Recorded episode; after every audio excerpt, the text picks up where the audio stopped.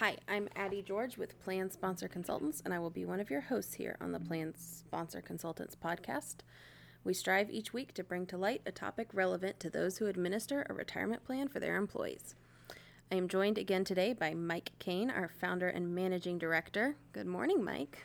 Good morning, Addie. Today we're going to be talking about testing related employer contribution safe harbor provisions for employer sponsored retirement plans. That sounds like a lot of words. Bear with us. Before we jump into it, please remember that this information is designed to educate plan sponsors but is not intended as authoritative guidance or tax or legal advice. Each plan has unique requirements, and you should consult your attorney or tax advisor for guidance on your specific situation. You can find out more information about today's topics, all of our topics, and our firm on our website at plansponsorconsultants.com. Yeah, that's great advice, Ed. It kind of reminds me um, of the topic today of one of our previous topics on behavioral finance having to do with inertia and how uh, the safe harbor of auto enrollment and auto escalation um, helps folks have better retirement outcomes. Um, we talk about safe harbors. It's important that you also consult with advisors, attorneys, record keepers uh, to understand the nuances around your plan. So let's start with a definition, as usual. Mike, can you define what is a safe harbor in this context? Yes, uh, be, be happy to do so. Um, a safe harbor is a legal provision to reduce or eliminate legal or regulatory liability in certain situations as long as certain conditions are met. That's a great definition, and I think encompasses some of the elements of safe harbor that are often passed over. Like we mentioned in a previous episode, there's safe harbors for electronic delivery or 404c compliance and a host of other things. Oftentimes, and honestly, even if you were to go Google for it, you will find safe harbor specifically in the context of the types of safe harbors that allow a plan to avoid most of their annual compliance testing. Yep. And, and those are the types of safe harbors we'll be discussing today. They have become increasingly popular and worth considering, at least documenting that there has been some due diligence on this, uh, whether or not it's a fit for your plan or not. Agreed. As we have mentioned, this may or may not be a fit for your plan, but it never hurts to document that you have at least considered it and documented why you feel it is or isn't a good fit for your plan. There are actually three specific safe harbors in this regard, and we'll get into some of those specifics a little bit later in this episode. But let's start with some discussion about why a plan sponsor might consider a safe harbor for their plan if you don't already have one. Um, yeah, great. So, one of the top reasons we hear from plan sponsor is something along the lines that my HCEs, highly compensated employees, are tired of getting taxable money back from their 401k contribution at the end of testing each year. And this is because the plan has failed non discrimination testing and the HCEs have excess contributions. This is definitely a trigger that plan sponsors hear, right? Those highly compensated can be very loud voices in your eh, organization.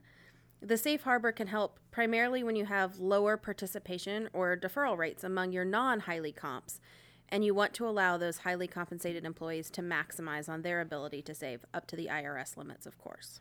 Correct. So when those highly compensated employees are having their deferrals reduced and limiting their retirement plan savings and reductions in their taxable compensation, they can be vocal and can definitely be a consideration for plan sponsors. Uh, but other considerations of testing, of course, are also helping employees to save you can use the safe harbor to help increase participation uh, or deferral rates. So while we're talking about other considerations, let's not forget there are, of course, budgetary considerations or financial considerations as well. We had mentioned that there are three match option safe harbors with this type of plan. But before we get into some of those specifics, let's get into the two consistent requirements that apply across the board. The first is that employers must make a contribution on their employees' behalf. And the second is that those contributions have to be immediately vested. That's right. And, on a, and an important con- financial consideration, what kind of leads us to the next step, which is the three contribution options for Safe Harbor. We would highly encourage you to seek out some financial modeling to determine which, if any of these, make sense for your population or demographics, um, and to most help you reach your goal. Let's start a, to sort of introduce those three options. The first is pretty simple it's a 3% non elective contribution. This means that each employee, regardless of if they defer anything, um, you're going to put in 3% of their annual compensation. This is going to basically automatically enroll everybody, and it's going to create at least some savings for your employees by your contribution each year. This does not help you increase average deferral rates, and depending on your population, may or may not make financial sense. Um, and it may or may not aid in your organization's goals.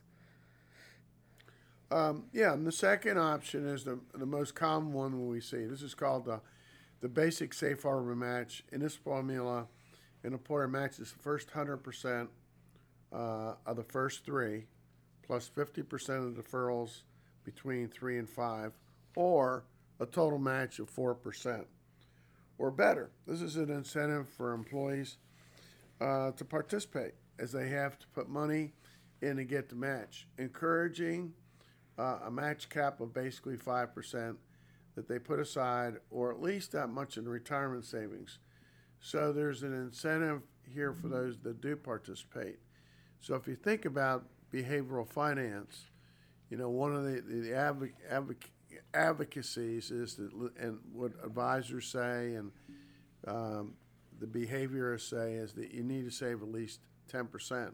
So having this basic match will put you in nine, so you're pretty close. The third option is an automatic enrollment safe harbor, and there are two different match formulas under this. Um, regardless, you must automatically enroll employees at at least 3% of compensation, and then you must have an automatic increase until they hit at least a six. And it can be higher, you can do your own plan design, but th- those are the minimums. Um, the, of course, that's unless the participant takes action and opts out or selects their own deferral rate along the way.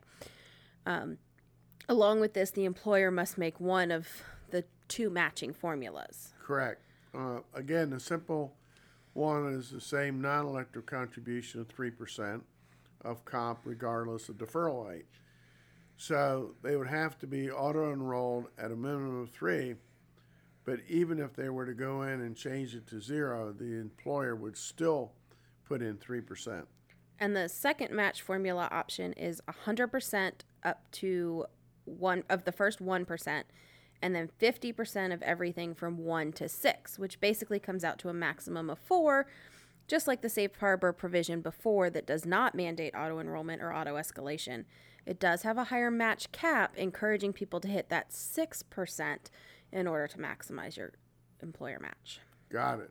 So to conclude, uh, would encourage you to work with your record keeper, TPA, or advisor discuss your goals by adding a safe harbor or changing your safe harbor and, and to do some financial modeling around each of these models that may be a fit for your organization. So even if you don't do it, you'll have the documentation that at least you examined it.